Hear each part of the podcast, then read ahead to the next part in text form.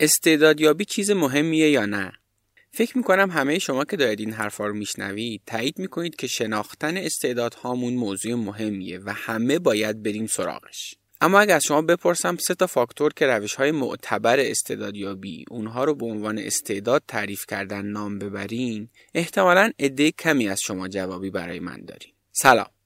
امین آرامش هستم و این قسمت 86 م پادکست کار نکنه و در آذر ماه 1402 منتشر میشه. کار نکن داستان زندگی آدمایی که با شغلشون زندگی می‌کنن. آدمایی که لازم نیست هی به ساعت نگاه کنن که کی کار تموم میشه و وقت رفتن به خونه و زندگی کردن می‌رسه. تو این پادکست در مورد مسیر شغلی آدم ها و شیوه فکر کردنشون باشون حرف می‌زنیم. یه وقتایی هم یه سری قسمت های تکمیلی داریم که توی اونها در مورد یه شغل یا یه مفهوم مشخص حرف می‌زنیم. هدف همه این قسمت ها و اساسا هدف کار نکن. اینه که در کنار شما باشه تا تصمیمات بهتری توی مسیر شغلیتون بگیرید این قسمت با موضوع استعداد قسمت دوم از سری طراحی مسیر شغلی توی پادکست کار نکنه و اگه قسمت های صفر و یک این سری رو نشنیدید حتما سراغ اونها هم برید. توی این قسمت علاوه بر اینکه استعداد رو تعریف می‌کنیم و در مورد یک سری اشتباهات رایج در موردش حرف می‌زنیم بهتون میگیم از چه روش هایی و دقیقا از کجا برای شناخت استعداد هاتون استفاده کنید. حتما تا انتها همراه این گفتگو باشید و هر سوالی هم داشتید توی کامنت ها بپرسید تا توی قسمت های بعدی سری طراحی مسیر شغلی بهش بپردازیم. خب بریم برای شنیدن قسمت دوم از سری طراحی مسیر شغلی با موضوع استعداد. حامی این قسمت لندوه. لندو اولین سامانه آنلاین ارائه وامه که از سال 96 فعالیت خودش رو شروع کرده. دیگه نیازی به چک و ضامن برای دریافت وام نیست و تنها با سفته الکترونیک می‌تونید وام بگیرید. در واقع هدف اصلی لندو اینه که تا جای ممکن فرآیند وام گرفتن برای متقاضیان آسون و بدون چالش بشه و بتونن بدون دردسرای بانکی وام بگیرن. لندو وامش رو در قالب یک کارت بانکی به اسم لندو کارت به وام گیرندگان ارائه میده و شما می‌تونید این وام رو توی تمامی درگاه های پرداخت آنلاین یا دستگاه کارت خوان برای کالا یا خدمات خرج کنید. لندو کارت به فروشگاه خاصی محدود نیست و شما آزادید. از هر فروشگاهی که می‌خواهید خرید کنید. همه مراحل دریافت وام هم تو لندو به صورت آنلاین انجام میشه و متقاضیان وام می‌تونن حتی با گوشی همراه تمامی مراحل دریافت وامشون رو انجام بدن. برای اطلاعاتی بیشتر و ثبت درخواست وام می‌تونید به سایت lendo.ir مراجعه کنید که لینکش رو توی توضیحات پادکست براتون گذاشتم. هر چقدر که با کارت کیف کنی و اصطلاحا اون زمان از عمرت حساب نشه بازم باید خرج و برجت رو جوری مدیریت کنی که به مرحله پسنداز برسه. حالا بماند که دخل اکثر ماها کفاف خرجمون رو نمیده چه برسه بخواد از برجمون رد بشه و به پسنداز برسه. اگه بحران صندوق بازنشستگی رو گوگل کنی احتمالا به این نتیجه می‌رسی که این داستان پسنداز اصلا شوخی بردار نیست. حامی این قسمت همتاپیه یه صرافی قدیمی و معتبر که می‌تونه بهتون کمک کنه با خیال راحت برای سرمایه گذاری روی بازار دیجیتال برنامه‌ریزی کنید. شما تو همتاپی بدون محدودیت می‌تونید بیت کوین و ارزهای دیجیتال دیگر رو معامله کنید. همتاپی یه جایزه برای شنونده های ما داره که توضیحات و لینکش رو توی توضیحات پادکست براتون گذاشتم. یادتون نره توی این اقتصاد تورمی تبدیل بخشی از درآمدتون به دارایی که ارزشش با تورم حفظ بشه یه انتخاب نیست یه ضرورته. دومین موردی که قراره توی بحث طراحی مسیر شغلی باهاتون در موردش صحبت بکنیم بحث استعداده. در واقع بیشترین بحثی که بعد از علاقه می‌بینیم که مطرح میشه شنیده میشه. می‌خوایم توی این اپیزود ببینیم که خب استعداد اصلا چی هست دقیقا؟ یکم از اون ابهام و اون حالتی که یه در واقع انگار شیشه ما روش کشیده شده نمی‌بینیم. منظورمون از استعداد چیه؟ در بیاد یکم برامون شفاف بشه و ببینیم فرقش با علاقه با مهارت با واژه های نزدیک به استعدادی که شنیده میشن دقیقا چیه که بتونیم یکم دقیقتر صحبت کنیم و بتونیم اونو در مورد خودمون هم دقیقتر شناسایی کنیم. می‌خوایم شروع کنیم در مورد استعداد یکم حرف بزنیم. استعداد چی هستن اگه بخوایم توصیفش کنیم؟ ببین یک سری فعالیت ها هستن یک سری زمینه ها هستن که ما به لحاظ ذاتی از دیگران توی اون زمینه ها جلوتری. روی این ذاتی بودنش من خیلی تاکید دارم. این همون جاییه که استعداد و مهارت رو از همدیگه متمایز می‌کنه. استعداد به اضافه تلاش تبدیل به مهارت میشه.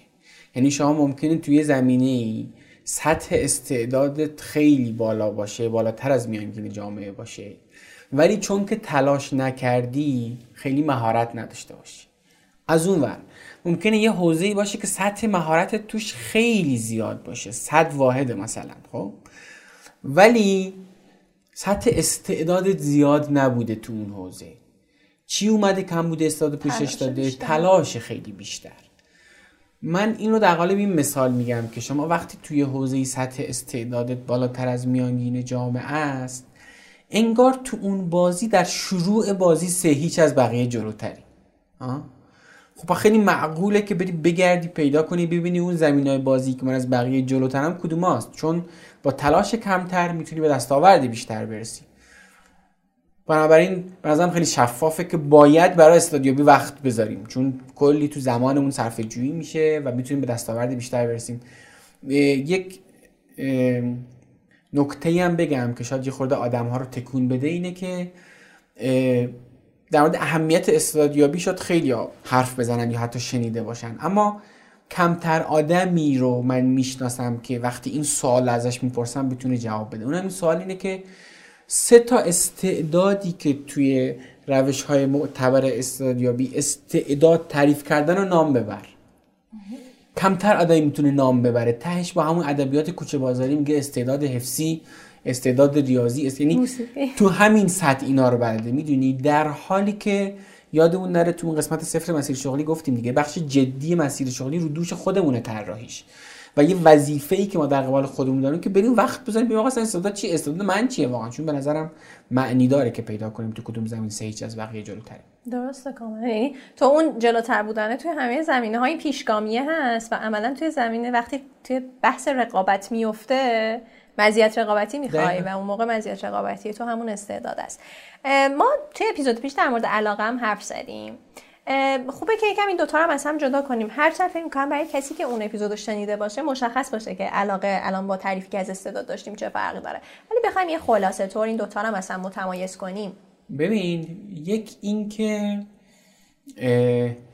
علاقه در طول زمان ممکن بود عوض بشه دیگه و اینجوریه که شما ممکنه الان به یه چیزی علاقه نداشته باشی بعدا علاقه پیدا کنی. ولی از اونور استعداد رو ما چیز ذاتی تعریف کردیم که تو تو یک سری زمین ها خوبی و باید کشفش کنی صرفا اونا رو. و بعد با تلاش تدوین مهارت میشه اینا. این یه فرق. یه فرق دیگه اینه که علاقه ببین مثلا فرض کن شما وسط یه دونی بیابونی مثلا خب؟ با توجه به تجربه هایی که اونجا داری من یه سوالی ازت می‌پرسم. میگم که آیا به اینی که مثلا دراز بکشی علاقه داری یا نداری؟ می‌تونی جواب سوالو بدی به خاطری که مثلا تجربهش کردی و می‌تونی مثلا در موردش نظر بدی. اما من این سوال ازت می‌پرسم وسط یه دونه بیابون. آیا شما سطح استعداد مثلا همدلیت که داخل تست کلیفتون اینو مثلا یه استعداد تعریف می‌کنه آیا تو این استعداد خاص شما بالاتر از میانگین جامعه یا پایین تر از میانگین جامعه؟ اصلا استعداد داری یا نداری؟ همدلیه رو نه مثلا. آفرین. یا مثلا من ازت می‌پرسم که استعداد استقراییت استقرا... استعداد سیلوگرامت که جانسون اوکان اینو مثلا یه استعداد تعریف می‌کنه. استعداد سیلوگرامت کمی یا زیاده؟ میگی که من نمی‌دونم. اینجا یه نکته خیلی جدی یعنی فرق اساسی استعداد علاقه است. استعداد رو ما در مقایسه با دیگران تعریف می‌کنیم. یک مفهوم مستقل نیست که آقا در مورد علاقه تو میگی آقا من به این کار علاقه دارم یا ندارم؟ مستقل از اینه که نظر دیگران چی اوضاعشون داره. اما استعداد در مقایسه با دیگران معنا پیدا می‌کنه و جمله دقیقش هم اینه. این که من این استعداد دارم یا ندارم جمله دقیقی نیست. سطح استعدادم توی این استعداد بالاتر از میانگین جامعه است یا پایین تر از میانگین جامعه است. در مقایسه با دیگران. اینا به نظر فرق علاقه و استعداد. یه چیزی هم که من الان به ذهنم می‌رسه اینه که تو تفاوت علاقه و استعداد علاقه خیلی متغیرتر نسبت به استعداد. یعنی ما اصلا اینم فکر می‌کنم گفتیم که علاقه ممکنه در طی زمان تغییر کنه و حتی این زمانی که میگیم خیلی ممکنه زمان طولانی نباشه ممکنه در عمل تغییر کنه. استعداد ولی یکم از اون در واقع ماهیت ذاتی بودنش که میاد با این تعریفی که ما کردیم آره دیگه اصلا تغییر پذیر نیست دیگه. ما اون چیز ذاتیه رو استعداد تعریف کردیم. تعریف ها. تعریف استعداد اون چیز ذاتیه. آن چیزی که با تلاش بهش اضافه میشه دیگه مثلا میشه مهارت. درسته. حالا یه چیزی رو یکم صحبت کردیم در موردش که چرا اصلا استعدادیابی توی مسیر شغلی مهمه. اینی که طبیعتا ما رو داره میندازه جلو نسبت به رقبایی که داریم. یه چیز دیگه ای که من فکر می‌کنم باعثش میشه اینه که واقعا توی دنیایی داریم زندگی می‌کنیم که نوآوری و خلاقیت توی فعالیتی که داریم انجام میدیم برخلاف گذشته که همون روال معمول رو می‌رفتی اوکی بود. الان خیلی داره مهمتر میشه. و خلاقیت از اون جایی نشأت می‌گیره که تو توش استعداد داری و خوب می‌تونی انجامش بدی. یه چیزی که فکر می‌کنم بعد مطرح می‌کنه اهمیت استعدادیابی رو توی در واقع طراحی مسیر شغلی این مورده. چیز دیگه ای هست که بخواین اضافه کنیم اینی که چرا اصلا استعدادیابی کنیم برای طراحی مسیر شغلی؟ ببین همینه. همین که به نظرم تو زمان اون صرف جویی می‌کنیم خیلی ببین دنیا دنیایی که دسترسی به مهارت ها خیلی افزایش پیدا کرده. قبلا اینجوری بود که تو مثلا توی شهری بودی مثلا تو اون شهر کسی دیگه ای نبود که مثلا اون مهارت رو داشته باشه و همه مجبور بودن از تو اون سرویس رو بگیرن. ولی الان اینجوریه که به لطف اینترنت تو هم از این از سمت مصرف کننده تو به یک بازار عرضه جهانی دسترسی داری. هم از سمت تولید کننده تو به یک بازار فروش جهانی دسترسی داری. اینجا اون کسی که توی اون حوزه آدم خاصیه آدم بلدیه می‌تونه خودشون نشون بده که به نظرم استعداد یک شتاب دهنده است تو این حوزه دیگه. خیلی خیلی معنی داره که بریم سراغش. و از جهت دیگه هم به خیلی معنی داره که باز ما داریم تو دنیای زندگی می‌کنیم که تنوع شغلا زیاده. قبلا تو اگه استعداد تیم بود که مثلا چه می‌دونم مثلا آ حالا اگه اینو با, یک تعریف ساده شده اینی که شما بتونی روی صدای حیوونا با لحجه مشدی یه دونه صدا گذاری کنین یه استعداد مثلا تعریف کنین این تو 20 سال پیش تنها کاربردش این بود که تو جمعای خانوادگی عمو و خاله رو مثلا بخندونه. اما الان این می‌تونه شما رو به یک آدم مولتی میلیاردر تبدیل کنه. شما تو اینستاگرام با همین استعداد خاصی که اینو تبدیل کردی به مهارت میای این کار انجام میدی یه page اینستاگرامی داری پر follower و ازش یعنی می‌خوام بگم معنی داره که بریم سراغ استعداد چون که ما بعضی استعدادها شغلهایی هستن که اون مهارتی که در پی اون استعداد میاد می‌تونه شما رو به درآمد و رضایت شغلی برسونه. دقیقا توی زمینه در واقع گسترده بودن بازار عرضه و خب از اون طرف رقابت بالایی که توش هست. یه چیزی که من حالا برام مطرح شد الان این بود که توی کسب و کار یه در واقع داستانی که توی بحث business model داریم اون unfair advantage یه که یه business داره. اون مزیتی قابل کپی برداری نیست و اصلا اون داره متمایزش می‌کنه توی دنیای رقابت نسبت به بقیه در واقع حالا صنایعی که دورش هستن رقبایی که دورش هستن. حس می‌کنم استعداد از این جنسه. از بله. جنس این مزیتی که قابل کپی برداری نیست. کسی نمی‌تونه سری بیاد از روی تو دوباره مجدد انجامش بده. و اینجاست که تو موقع می‌تونی بشی اون آدم بولد اون آدم شاخصی که توی اون زمینه می‌تونه حرفی برای گفتن داشته باشه و در واقع حالا چه به لحاظ درآمدی چه به لحاظ موقعیت اجتماعی به جایگاهی برسه که شاید بقیه نمی‌تونن برسه و به تعبیر ستگادین بشه اون مهره حیاتی واقعا. یعنی همین استعداده یکی از اون پارامترهایی که می‌تونه تو رو از دیگران متمایز کنه. بله خیلی موافقم. حالا خب یه بحثی هست. ما در مورد علاقه هم حرف زدیم در مورد بازار کار هم حالا احتمالا صحبت می‌کنیم جلوتر. اگر که کسی به یه هیته ای علاقه رو داشته باشه یا بخواد وارد هیته ای بشه ولی استعدادش رو متوجه بشه که نداره. حالا با راههایی که میگه. قابل جبرانه.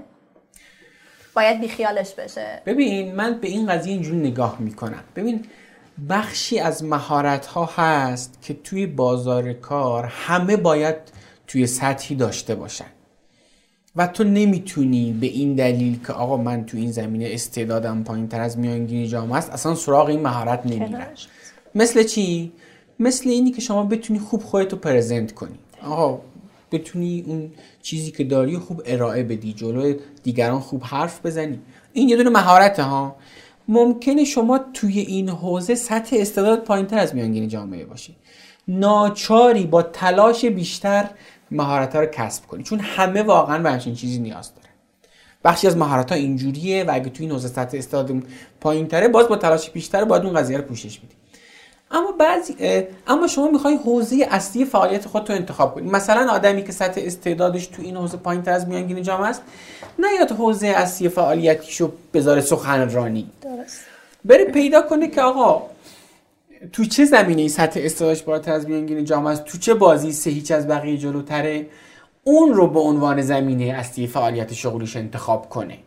پس اون پس اون زمینه ای که توش استعداد داره رو به عنوان فعالیت اصلی انتخاب کنه ولی اینو بدونه که یک سری مهارت هست که همه باید توی سطحی بلد باشه درست. پس- دادم فکر کنم. آره یعنی عملا می‌تونیم بگیم اونی هم که تو حس می‌کنی توش مهارت نداری رو با تلاش می‌تونی یه جاهایی وقتی آره، نمی‌تونی حتما، ازش چشم. پوشی کنی آره. جبران کنی مثلا یه مثال مثلا از خودم بزنم. ببین من استعداد کار با انگشتانم خیلی پایین تر از میانگین جامعه است حالا جالب برات بگم که اینایی که من دارم نام می‌برم رو من خودم بعد اینکه رفتم تستا رو دادم تازه فهمیدم اینا استعداده. حالا حرف می‌زنیم جلوتر. من خیلی به موسیقی سنتی ایرانی علاقه دارم و سال آخر کارشناسی رفتم یه دونه تارم خریدم که خودم تار بزنم. بعد دیدم که من افتضاح کار با انگشتام. مثلا می‌خوام این سیما رو بگیرم همه سیما رو با هم می‌گیرم و واقعا خیلی دارم اذیت میشم. خب من طبیعتا نباید شغلم رو جوری انتخاب کنم که قراره با دستم خیلی کار کنم. من اون مهندس نفتی که سر دکل داره میره قطعات رو اسمبل می‌کنه من این تجربه رو داشتم. دیدم تو اون کار خیلی خنگم واقعا به نسبت بقیه. من اونو نباید زمینه اصلی کاریم انتخاب کنم. فرسایشی میشه فرسایشی میشه دقیقا. من خیلی بیشتر خب چه کاریه؟ من میام اون حوزه ای رو توش وقت می‌ذارم که توش استعداد دارم. دارم. تو همین حوزه سعی می‌کنم شغلم. ام، حالا یه چیزی هم که البته در مورد همین بحث استعداد مطرح میشه همون داستانیه که وقتی استعدادم توی یه چیزی می‌فهمم که خوبه اتفاقا برعکس ممکنه که تلاشم توی اون زمینه کم بشه. در واقع یعنی ما. در نهایت قراره به اون مهارته برسیم. یعنی تلاشه کنار استعداد قراره به مهارته برسه. استعداد بالاست. تلاشه میاد پایین در نهایت مهارته هم همون پایین میمونه. ببین یه باگ خیلی بزرگه واقعا. یه تونه مثال خیلی رایجش که خیلی که احتمالاً همه درگیرش بودن. دیدی این بچه هایی که خیلی درس می‌خونن تو مدرسه دانشگاه بهشون چی میگن؟ ببخشید خرابون آره چی خرخون واقعا. واقعا اون آدم به از تلاش کردن چه کار اشتباه دیگه ای کرده. خب تلاش کرده. از اون ور نقطه مقابلش طرف افتخار می‌کنه میگه که من درس من که هیچی درس نخوندم و نمرم آقا دقیقا فازت چیه؟ و خانواده هم به جای اینکه افتخار کنه به تلاش کردن بچهش دوست داره بگه این بچه من خیلی با وقتی می‌خواد از بچهش تعریف کنه میگه بچه خیلی با استعداد. حالا بماند که با استعداده یعنی چی؟ اصلا لفظ با استعداده اصلا لفظ دقیقی نیست. تو چه حوزه ای سطح استعدادش بالاتر بالاتر از میانگین. با است... همه با استعدادن. همه ما با استعدادیم. یعنی همه ما تو بعضی از حوزه بالاتر از میانگین حالا بماند که اصلا به این حوزه هیچ گونه آشنایی نداره ولی به استعداد بچهش افتخار می‌کنه. نه به تلاشش. واقعیت اینه یه دونه کتاب خیلی باحال هست به اسم سرسختی نشر نوین چاپ کرده. نویسنده این کتاب رفته و حالا اگه دقیق خیلی چند سال پیش این کتاب خوندم فکر کنم اگه درست تو ذهنم باشه رفته با توی یک دانشکده نظامی آمریکا بررسی کرده که آدم هایی که اون دانشکده رو تمام می‌کنن چون خیلی جای خاصی آدمایی که تو حوزه نخبه هستن رو فقط می‌گیره آدمایی که میان بیرون خیلی آدم خفنی میشن. بررسی کردی که چه آدمهایی اینو تمام می‌کنن و به اون دستاورده می‌رسن.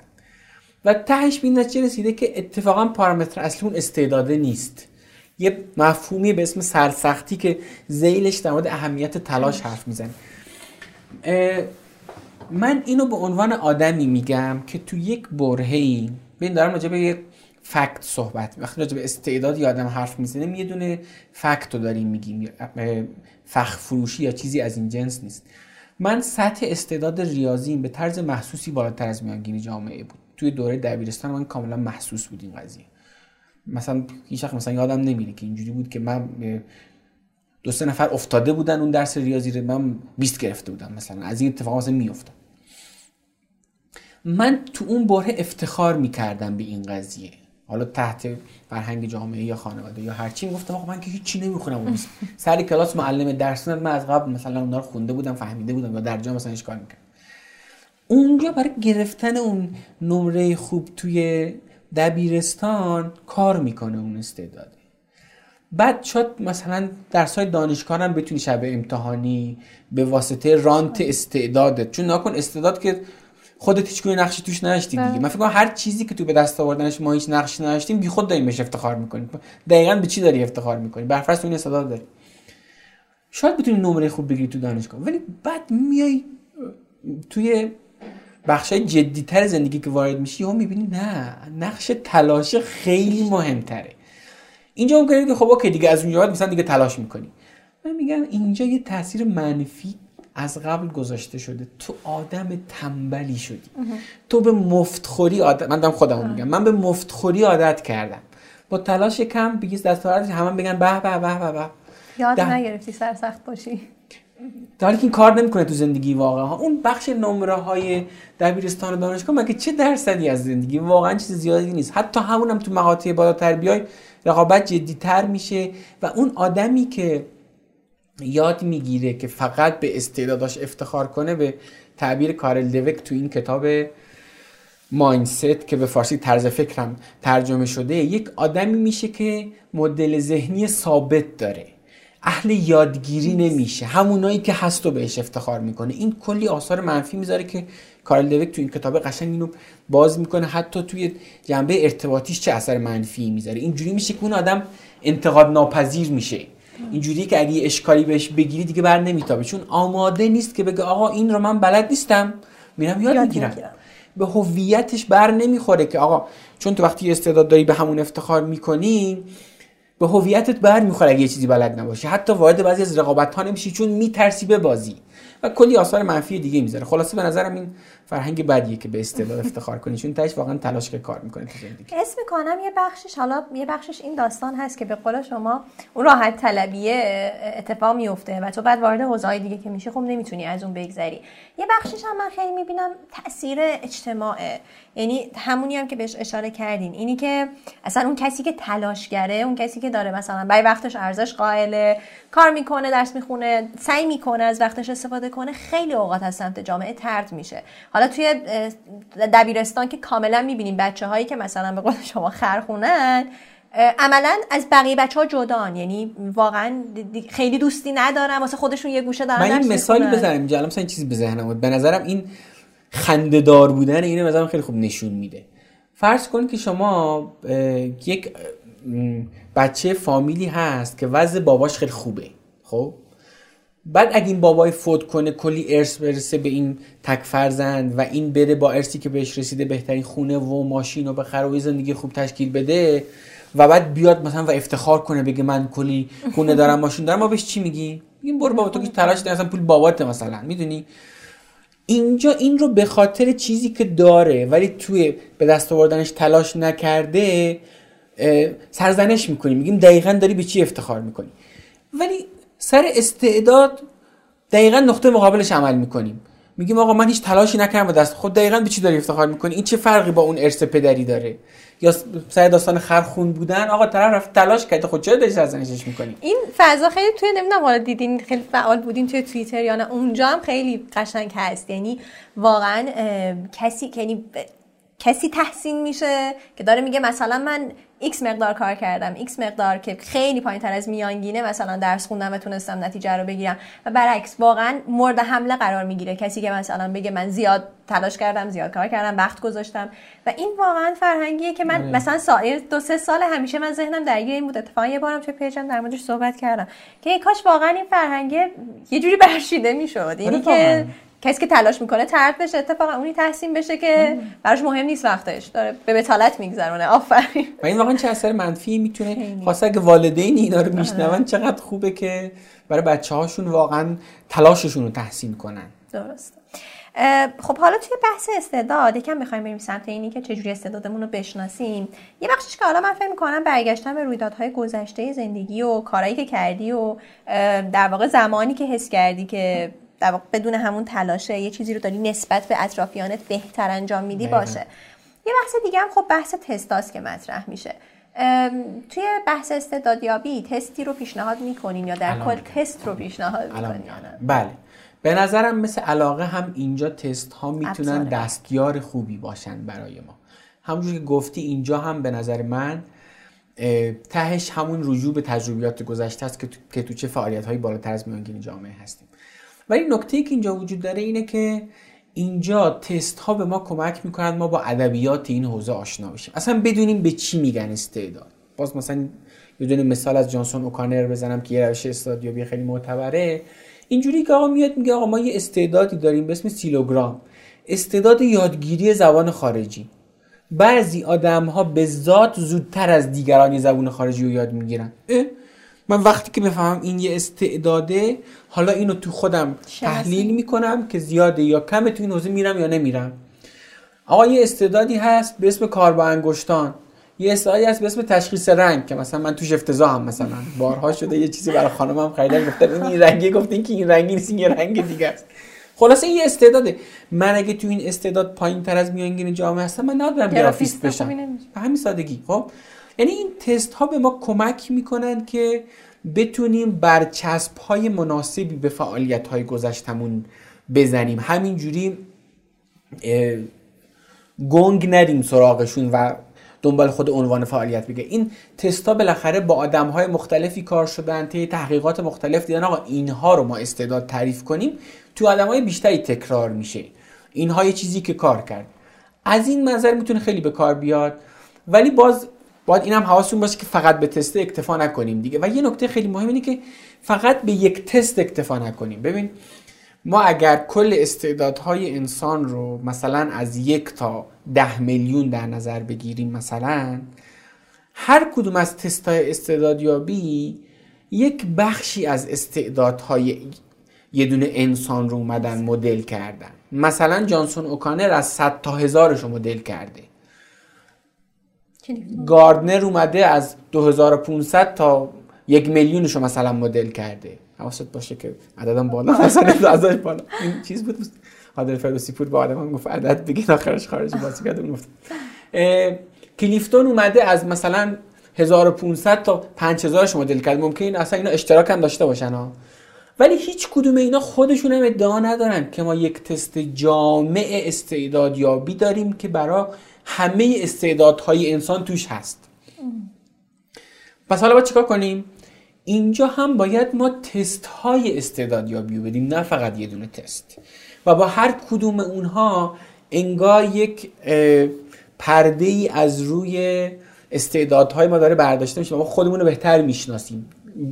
به کمک تست استعدادیابی و با رجوع به تجربیات گذشته خودمون. اینجا هم ما به تجربه استناد می‌کنیم. چون موقع انجام تست ممکنه که ما خطا داشته باشیم. یعنی ما اون عنوان رو می‌بینیم بعد به تجربه گذشته خودمون رجوع می‌کنیم. خود اون تست رو کاغذ ممکنه خطا داشته باشه. مثلا این جانسون اوکانر که میگم یه دونه مؤسسه. آره جالب باشه اینم بگم. سابقه تستای استعدادیابی مال همین 100 120 سال اخیره. این جانسون اوکانر توی دهه 20 میلادی تو شرکت جی ای جنرال آره. تو این شرکت جنرال الکتریک این آدم ها دیدن که مدیران دیدن که تو بعضی از سازمان ها تو بعضی از موقعیت های شغلی بعضی از آدم ها سریعتر رشد می‌کنن. به جانسون اوکانر میگن آقا بی برو تتو اینو در بیار. این چیه داستانش؟ ببین حتی تو همین دهه 20 میلادی که 100 سالم بیشتر ازش نگذشته یه مفهوم تازه‌ای بود که یه همچین ابداعی در میاد. میره و تحلیل می‌کنه یک تعدادی فعالیت رو پیدا می‌کنه و اینها رو به عنوان است... مثلا اول میگه ما این 6 تا یا مثلا چه می‌دونم 8 تا رو به عنوان استعداد تعریف می‌کنیم. بعد مثلا تاش فکر کنم آخرش به 14 تا رسید مثلا اگه اشتباه نکنم. اونجا میاد و تعریف می‌کنه با این روی کرد که آدم ها رو اگر موقعی که می‌خوایم جذب سازمان کنیم اینها رو توشون اندازه گیری کنیم تو این موقعیت ها سریعتر رشد می‌کنن. از اونجا این داستان شروع شده. برای اون سازمان مشخص. نه توقع داشته باشیم که اون تست چیز جامعیه که قرار همین انجام حالا همین مؤسسه جانسون اوکانر بعد از مرگش هم من از این کارشون خیلی حال کردم. تو آمریکاست فقط جاهای مختلف آمریکا شعبه دارن. هیچ تست آنلاینی ندارن.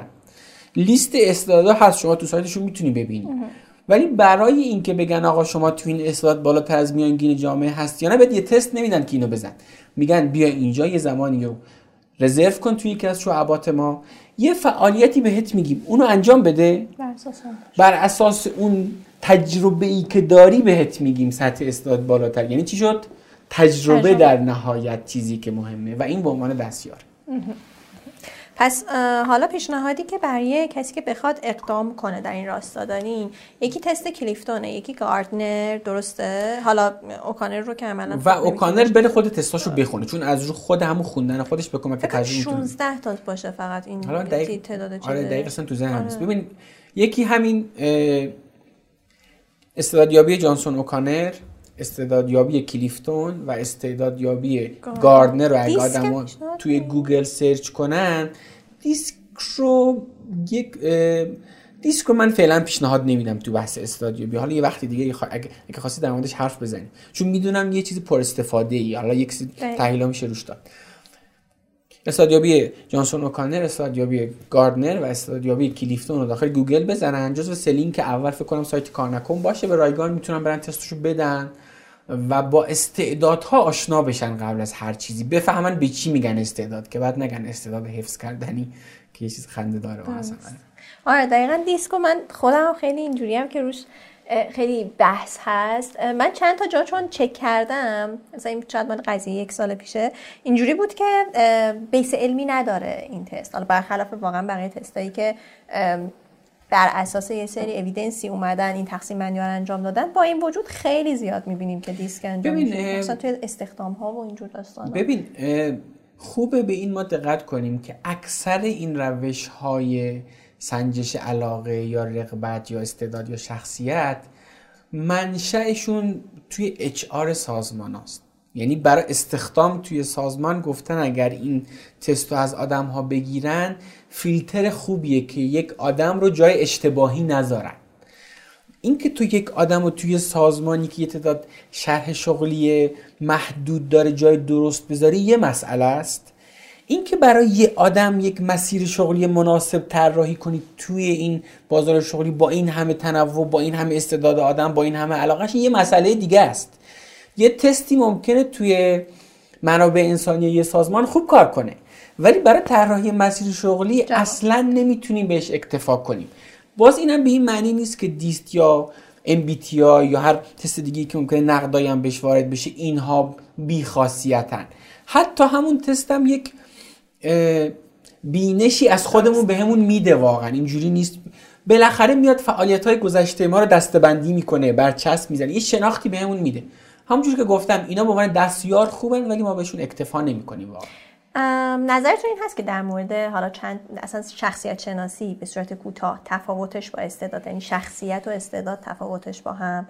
و حالا چون بحث تستا مطرح شد تستای شخصیت شناسی که صفات رو بررسی می‌کنم. مثلا مثل Big Five مثل کسی. اینها. هم یه صحبتی بکنیم یا توی یه اپیزود دیگه به نظرم یه اپیزود جدا میشه چون می‌تونه بحث مفصلی باشه این موضوع که اساسا این مفاهیم چه فرقی با هم دارن هر کدوم از این تستا چقدر می‌تونن. آره. البته که خیلی ساعت ها میشه حرف زد. یعنی در مورد هر کدوم اینا میشه ساعت ها حرف زد. و مثلا دارم میگم یه دونه لنگرگاه های شغلی و مثلا تهیشو می‌گیری می‌بینید سالها در موردش کار شده که به اینجا رسیده. یعنی اگه واقعا می‌خوای حق مطلب رو ادا کنی باید بشینی ساعت ها حرف بزنی. حالا نمی‌دونم چقدر فرصت بشه ولی شاید مثلا یه اپیزود جدا در موردش داشته باشه. حتما. پس اینا بذاریم واسه اونجا. اما در نهایت اینی که من الان استعدادم حالا به کمک این داستان شناختم. خب قدم بعدی چیه؟ استعدادم رو شناختم. علاقه که سری پیش در موردش صحبت کردیم. افتادم توی پروژه شناختش. الان چیکار کنیم؟ ببین یه نکته مهم اینجا اینه که یادمون نره که هدف ما از فرایند استعدادیابی این نیست که به یک دونه برچسب برسیم و به یه عنوان برسیم بگیم استعداد من اینه. هدف این نیست. این یک یک قدم از اون مسیریه که ما می‌خوایم بریم. من فهمیدم که آقا توی فعالیتی مثل کار با انگشتان با این از میانگین جامعه یا تو استدلال استقرایی توی روش جانسون اوکانر من سطح استعدادم بالاتر از میانگین جامعه قدم بعدی اینه که من این فعالیت رو ببینم تو چه شغلی هست و برم اصطلاحا مچ کنم ببینم تو چه شغلایی من از این فعالیت می‌تونم استفاده کنم. و تازه یادم نره که استعداد تازه یکی, از اون چهار علاقه هست نیاز بازار هست و کلی چیز دیگه هست. یه اشتباه رایج اینجا اینه که آدم ها به همون برچسب دلخوش میشن. میگن من استعدادم فلانه. من حالا مثلا تو روش ام بی مثلا من اینو خیلی دیدم. من تیپم فلان خب این خب که چی مثلا؟ میلیارد دادم تو 16 تا تیپ. همین. می‌دونی؟ یعنی این تهش قرار این برچسبه به شما کمک کنه که مسیر شغلی خوب بسازی. این یک قدم میانیه واقعا. قدم نه... مقصد نهایی جای دیگه است. قرار شما به یه شغلی برسی که شما رو راضی کنه. این به نظرم یادمون باشه که به برچسب اکتفا نکنیم و یادمون باشه که کافی هم نیست. فقط بفهمیم تو چه زمینی استعداد داریم. موارد مهمی دیگه هم هست. هیچی من فقط همین رو بزنم. مرسی. ممنون.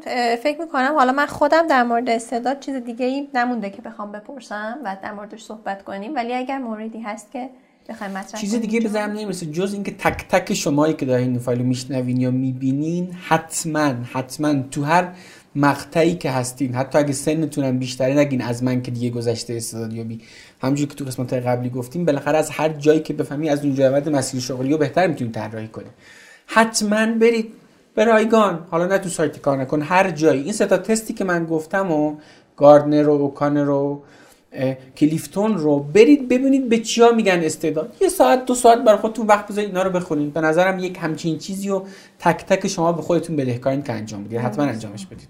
همین. مرسی. ممنون. مرسی از شما. خسته نباشید خب این از قسمت 86 کار نکن که دومین قسمت از سری طراحی مسیر شغلی بود. اگه عمری باشه این قسمت های این سری رو ادامه میدیم و یادتون نره که بعد از اینکه خودتون شنیدین حتما به دست دیگرانی که بهش نیاز دارن هم برسونید. دمتون گرم. در انتها ممنونم از حامیان این قسمت مجموعه های لندو و هم تا پی و مثل همیشه امیدوارم شما هم داستان کار نکنه خودتون رو بسازین و یه روز از داستان شما بگیم.